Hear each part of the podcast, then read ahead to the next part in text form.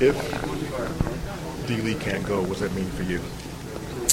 Uh, I just got to be ready. You know, just like you know before today. You know, no matter who coach puts out there on the floor, uh, we all have to be ready, and uh, you know that's the mindset that we have right now. But uh, it's still too early to tell if if, if he can't or, or or or can't play. How did you guys so successfully keep them out of the game that they usually want to play? I mean, you know what I mean? You slowed them down, especially mm-hmm. the first half. They didn't. Yeah, we just tried to limit our turnovers. You know, I know, you know, they feed off turnovers, and the crowd feeds off fast break points for them, and uh, we tried to limit our turnovers and sprint back and transition on the defensive end.